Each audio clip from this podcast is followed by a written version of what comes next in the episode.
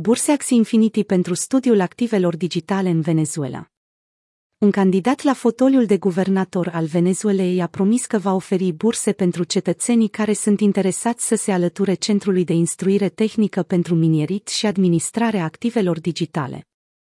José Alejandro Teran aspiră să ajungă guvernator din partea partidului de guvernământ al țării. El a început inițiativa ca parte a programului La Guaira Digital, care își propune dezvoltarea rapidă și stabilitatea economică a țării.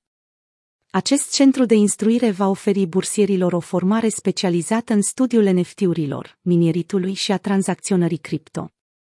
Inițiativa va fi susținută de patru entități, și anume Academia Axie Infinity, National Superintendence of Crypto Assets, grupul politic independientes Conteran și de tineretul Partidului Socialist Unit din Venezuela.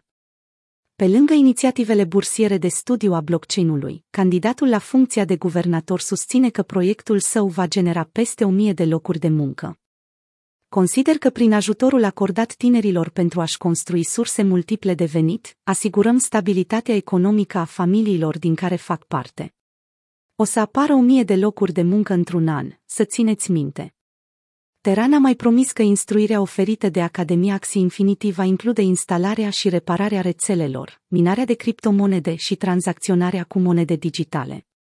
Potrivit datelor furnizate de Chainalysis, Venezuela este a șaptea țară în indexul global de adopție a activelor digitale. CEO-ul platformei de investiții în cripto Uphold, JP Deriot, susține că tot mai multe proiecte bazate pe Bitcoin apar în spațiul latinoamerican.